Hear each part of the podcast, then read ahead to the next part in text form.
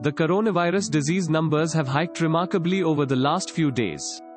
The coronavirus disease positive cases have hiked to 2,301 in India. These numbers also include 156 cured and released.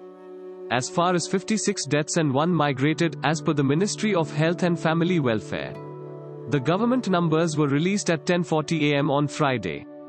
The numbers grew sharply after there was an increase in positive cases among the people who attended the Nizamuddin Markaz event at the end of February and beginning of March. Thursday saw a hike of 235 fresh cases in 24 hours. Maharashtra continues to be the worst state in the coronavirus disease, followed by Kerala.